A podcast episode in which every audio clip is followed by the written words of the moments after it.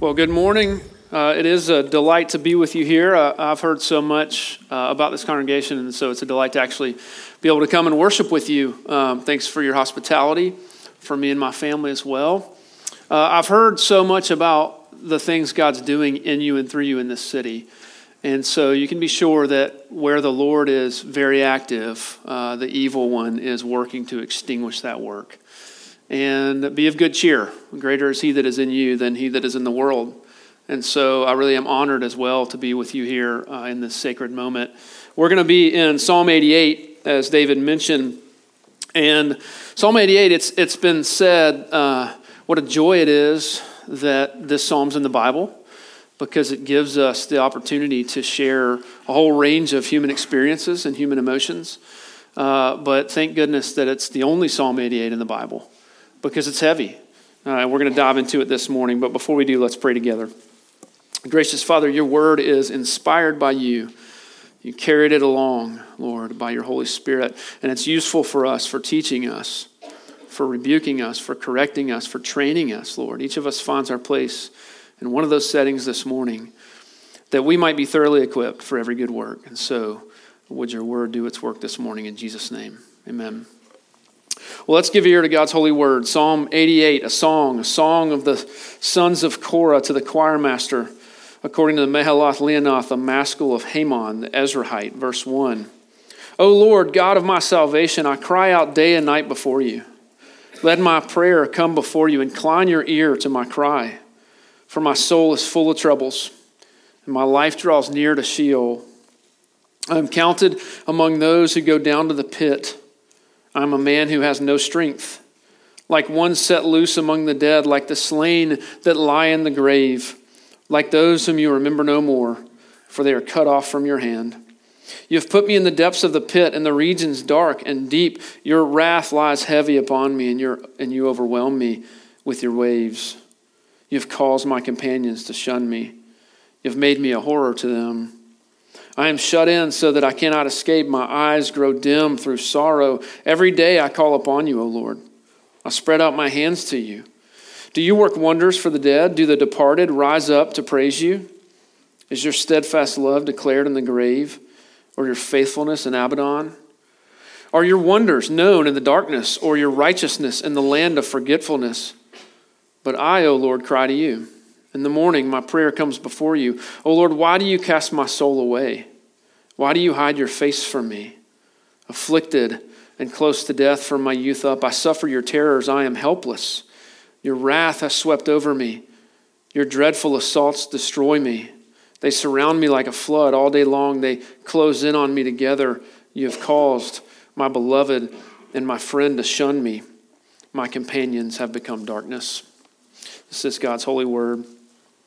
Well, there was a man who uh, once had everything. He had possessions, he had wisdom, he had a large family with 10 children. He was loved, beloved by his community, and then in one day, all of his possessions were stolen, his servants were murdered, his 10 children were killed because his house collapsed on them.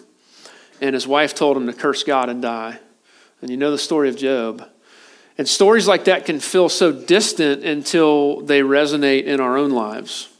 What do, what do we do when life turns on us and it turns upside down? Sometimes slowly, sometimes in a moment. We experience the pains of hardship, the depths of suffering. I'm thankful for this psalm because I think what it teaches us this morning is that in the midst of unexplainable hardship, we have a God who wants to give us hope in our dark valleys. And the Psalms do this. They, they walk us through, as David already mentioned, they walk us through landscapes.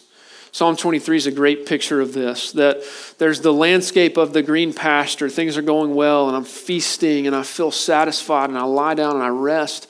But then there are landscapes like the dark valley where things are hard and harsh, and I'm scared, and I need to know that He walks with me through that. That whatever landscape I might find myself in life, there's actually a psalm for it. And there's an opportunity to share how I'm feeling with the Lord. This psalm, however, doesn't break into an easy Presbyterian three point outline 1 through 7, 8 through 12, 13 through 18. It really is convoluted. And actually, from the Selahs that are thrown in there, Selahs are usually thrown in at, uh, at, at perfect points where they match and they, they sort of have a rhythm and rhyme to them. They're not here. This is a convoluted psalm. And I think the, the flow of the psalm actually tells us something about suffering itself that suffering is not neatly packaged, that it comes to us in all kinds of different shapes and sizes, and it's not an easily tied up bow. And that's what I think is happening here. Four points this morning. The first is the depths of suffering. And we find this in 3 through 5 and then 9 through 17. This psalm's littered with pain. If you look back, verse 3, the psalmist says that his soul is full of trouble. Verse 4, that he's lost his strength. Verse 5, and then he picks up again in 10 and 12, he feels close to death. Verse 9, his eyes are dim with sorrow. He feels abandoned. Verse 15, he feels afflicted, close to death. He's suffering terrors. And worst of all, he feels like it's been like this for a long time. He is in the depths. And we, we don't deal with this very well in our culture. I know I don't deal with pain very well. No one really likes pain, but we, we sort of ascribe to the Stoic philosophy of maximize pleasure and minimize pain. And so we, we want to put walls around our lives.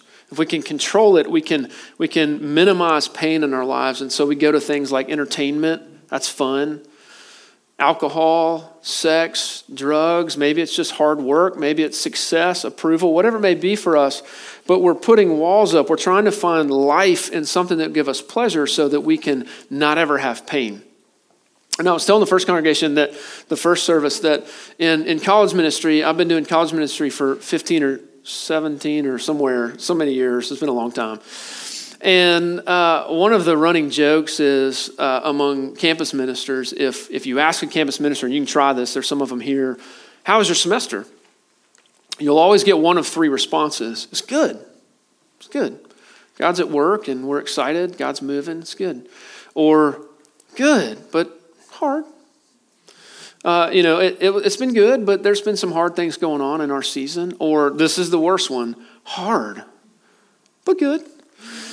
And the, the reality is, it, it's so hard for us as pursuit of happiness Americans to let hard be hard and not tie it up in a bow and say, yeah, it has been hard. But you know, I mean, still, God is good. Things are good. But you just said it was really hard because it is really hard. And this psalm is not tied up in a bow. Heman does not even venture to try to say, and so it's good.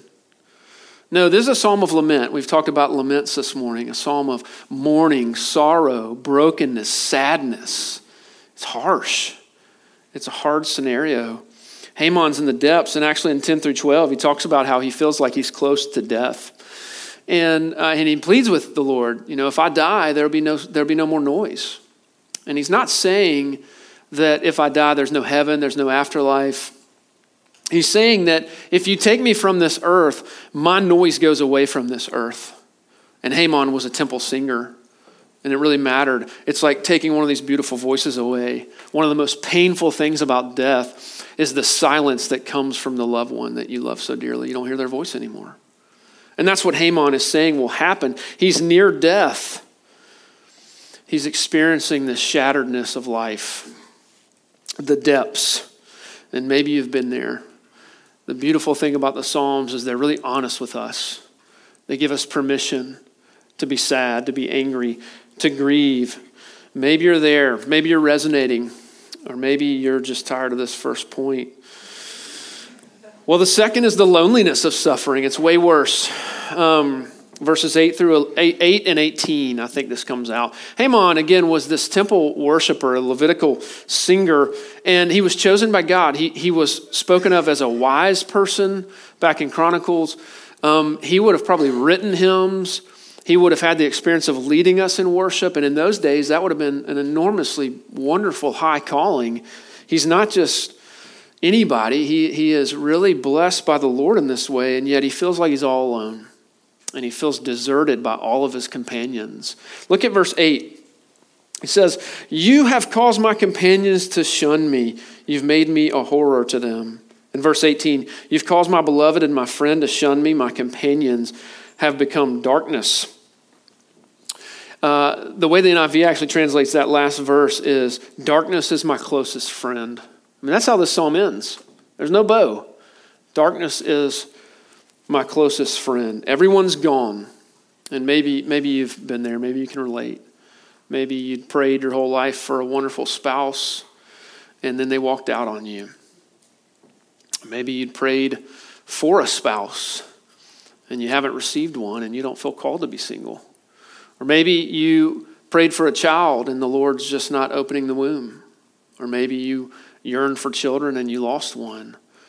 Maybe you've struggled with chronic disease or, or sickness. Maybe the cancer's come back. Or maybe it's just, and I don't use the word just lightly, maybe it's anxiety. Maybe it's depression. It's heavy.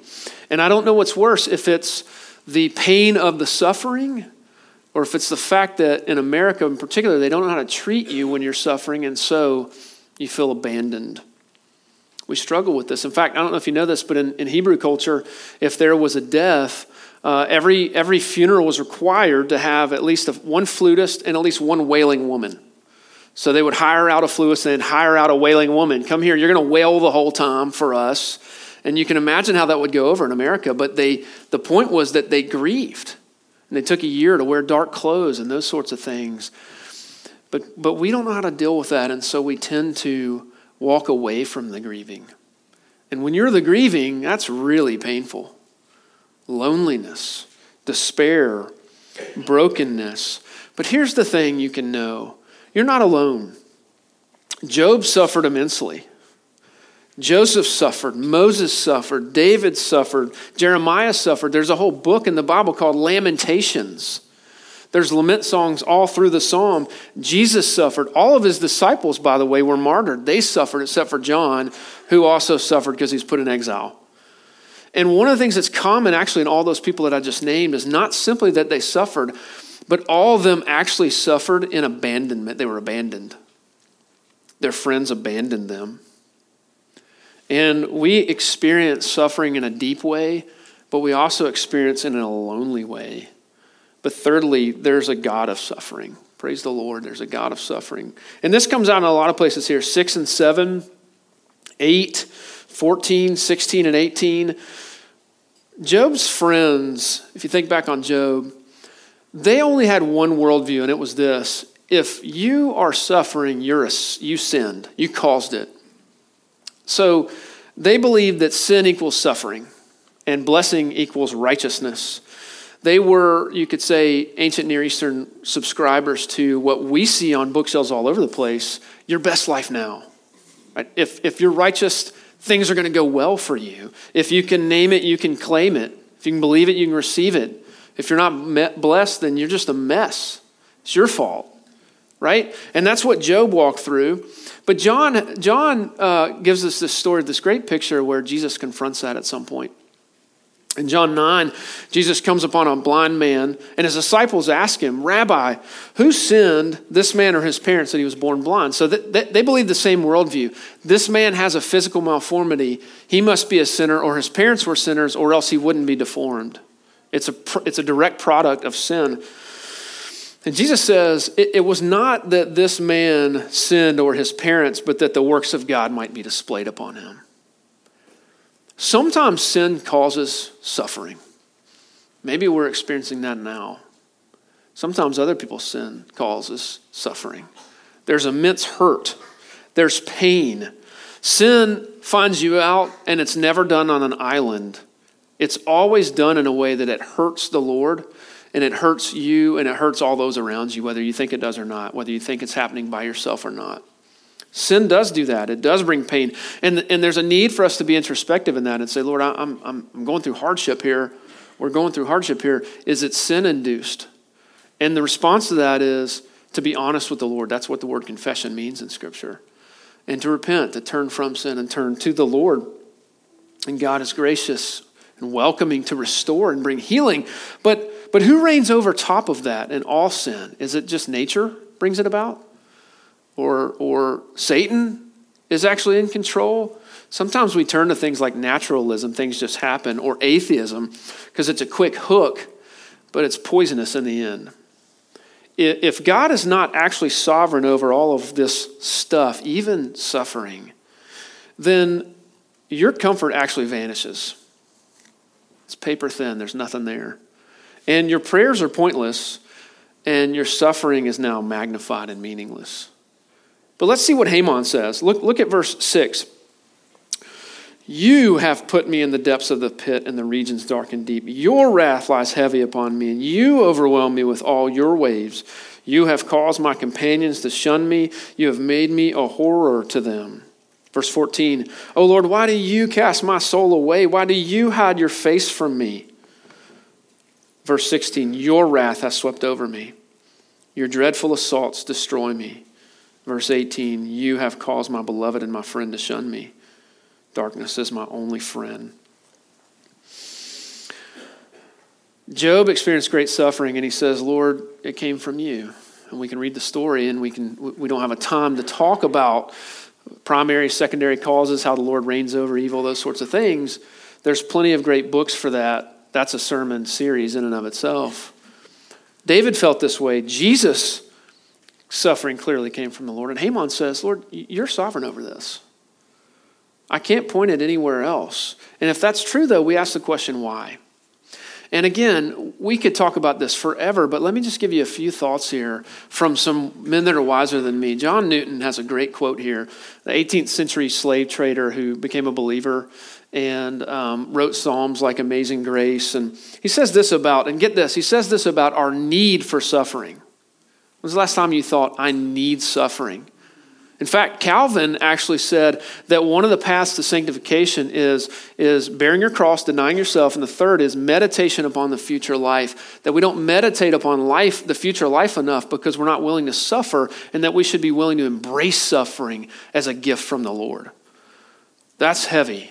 I'm not sure I've arrived there. But the men of old got it, and, and by the way, they really suffered. Really suffered. Calvin had chronic disabilities, chronic headaches, lost a child, lost his wife, and oh, the congregation dragged him out of his house and almost burned him. That's not good news. They suffered, and here's what they said about it. Here's what Newton says about the need for our suffering. He says this It's a pity that it should be so. It's a pity that we should need suffering. Experience testifies, though, that a long curse of ease and prosperity without painful changes has an unhappy tendency to make us cold and formal in our secret worship.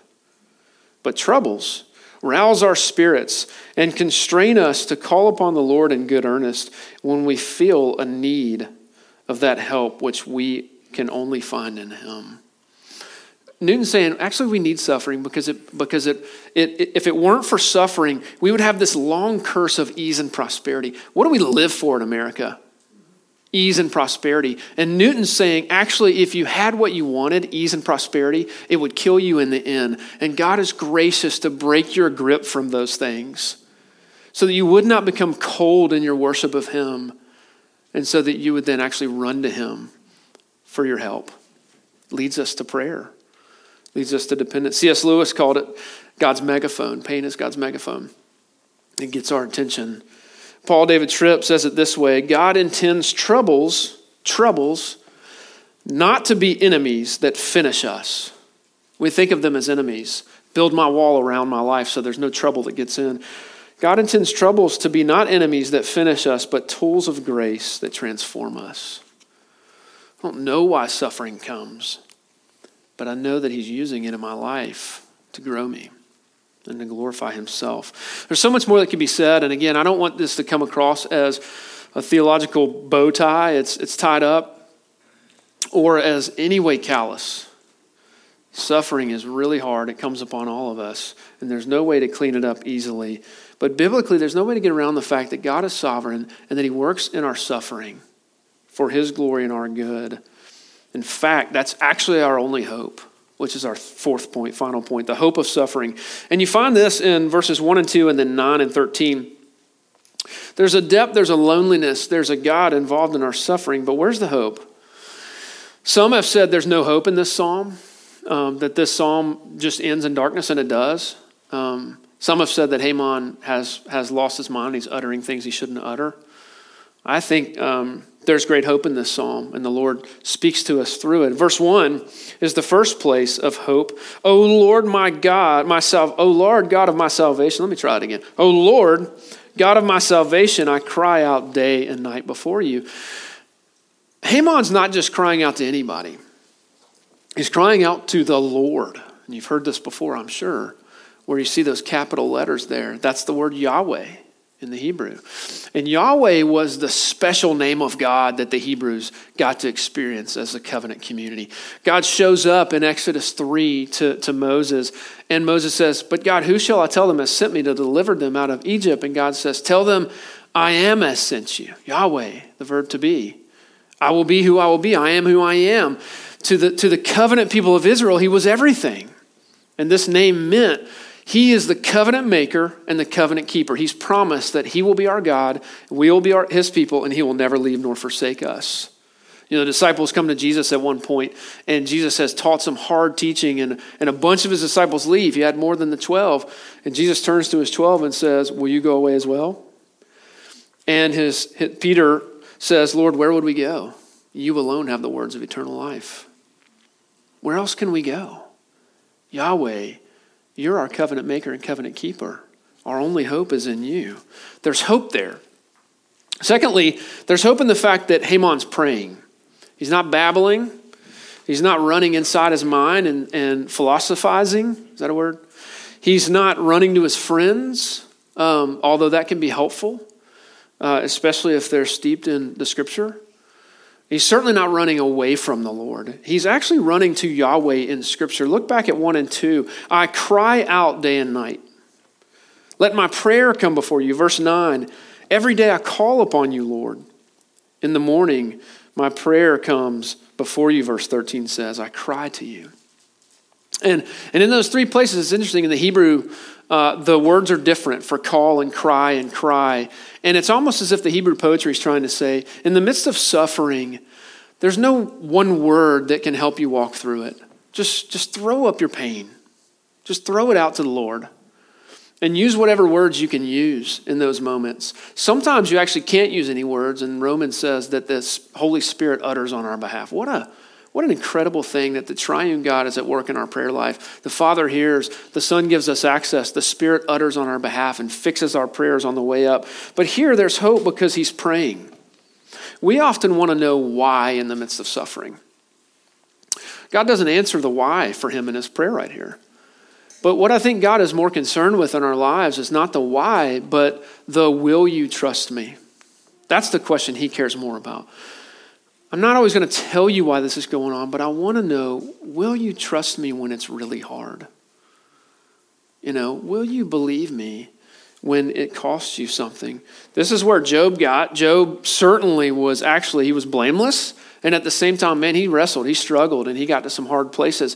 But at one point in the middle of Job, he says this, and I think he nails it Job 13 Though he slay me, I will hope in him. That's it right there. Lord, you're sovereign and I got nowhere else to go. Not even close, not even anything near as good as you. I'm going to trust in Jesus alone. And then the third place of hope, I think, here is that this, that this psalm's in the Bible. Uh, you know, the psalmist could have censored this and said, That's, that one's pretty dark. We only do, uh, we only do positive and uplifting in this psalter. But no, he puts this, this, this book's in the Bible. This chapter's in the Bible. And it doesn't shy away from our hurt and our pain, our struggles. The point here is that saints struggle through suffering. Saints struggle through suffering, and God put this in the Bible for you and for me to run to and pray. When's the last time you prayed Psalm 88? Maybe you and I need to sometimes in our lives and not just move past it, but pray His scripture. And when you do, the beautiful thing is you, will understand that part of the reason Heman suffered is because God was going to preserve it for you and me. It wasn't empty, it wasn't pointless. It was preserved so that you and I, in seasons of struggle, could actually go and pray it in our own suffering and know, by the way, that thousands of saints throughout church history have prayed this same psalm, meant it in their heart, really struggled, and this has ministered to them just like it can minister to you in the midst of your struggle. Sometimes we can't make sense of suffering. And that's, that's hard for us, especially if we're control freaks like myself. Sometimes it seems like our prayers are just bouncing off the wall, nobody's listening. There was a time, actually, in human history when that really seemed like the case. Suffering was pointless and unjust, and prayers bounced off the wall. And it was a time when your Lord and Savior hung on a cross. He was beaten and mocked and had a crown of thorns put on his head. He was spit upon. He was naked on a cross for everybody to make fun of, full of the shame of the world. And he prayed a prayer, Psalm 22. Verse 1 My God, my God, why have you forsaken me? Sounds like this psalm, doesn't it? It wasn't pretty, it wasn't tied up. And God didn't come down and take him off the cross. He didn't actually answer that prayer the way Jesus maybe would have wanted in his flesh in that moment, just like the way he didn't answer it in the garden Take this cup from me. But instead, actually, what the Father did was forsake his Son. He did. And he did it so that he could keep the covenant promise to you and to me that he would never leave you and never forsake you. That is amazing love and grace. And when you know that sort of love and grace, you anchor to that even in the midst of your suffering. Even when you say, Lord, this is too harsh, this is a hard providence for me. And yet, Lord, you're the same loving and holy and wise God who would forsake your only son just to have me, what love you have for me, and what purpose you must now have in this storm. What hope we have in the midst of our suffering. Uh, about a year, year and a half ago, our fourth child was born, our only daughter. And when she was 20 weeks in utero, we found out that she had some issues, some, some malformities in her kidney.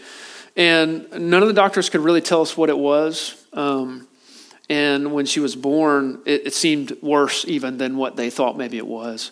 Uh, we had doctors coming in and saying, we, we, don't, we don't really know what this is. We haven't seen this before. We had a really great nurse who came in and told us she Googled what it was. Um, if there's any nurses in the room, uh, she almost got hurt from my wife. Um, you don't tell a, a, recently birthed mother that, uh, that's probably not the correct terminology, that uh, you Googled her daughter's condition. So we end up at the expert uh, at, at, a specialist in town who's been practicing in this area for a long time. And he can tell we're shaken up, just like any of us would be. Uh, we're concerned about our daughter. We're not sure if this is going to require surgery. We're not sure if she's going to live long. We, we just don't know. And uh, we're, we're distraught. And this guy, I don't think he's a believer, but he looks at us and he says these words This may be unknown to you, but it's not unknown to me. I got this. And it was, it was this moment for us of, that's you, Lord. That's who you are. That whatever I'm going through, it may be unknown to me. I may not understand it. I may have no idea how I'm going to get through this, but it's not unknown to you. You got this. And I can trust you. Will we trust him? Let's pray. Gracious Father, what comforting words we can find from one of the harshest Psalms in the scripture most of us actually be afraid to go to, Lord. I know I like to tie things up in a bow. I know I don't like hardship and pain, and um, I'm anxious even reading a psalm like this, Lord, because I just want to move on and say, hey, everybody, let's be happy again. But Father, we thank you that you made us with a full range of human emotions and you meet us in that range of emotions. We do not have a high priest who's unable to sympathize with our weaknesses. Thank you that Jesus was a God man, that he felt the pain, that he felt the hurt, and that he, more than anyone in human history, felt the abandonment. And yet he did it for us so that you would never leave us nor forsake us, and you would keep your covenant promise that you would be with us. Lord, may we, may this church actually experience that reality in this season. That in the hardship, you are so near, more near than they've ever felt you, God, by your grace. And as Satan would love to tempt them and say, He's not here, He's not near you, He's abandoned you, may they hear a stronger voice in their ear saying, This is the way, walk in it, I'm with you. All this for your glory in Jesus' holy name. Amen.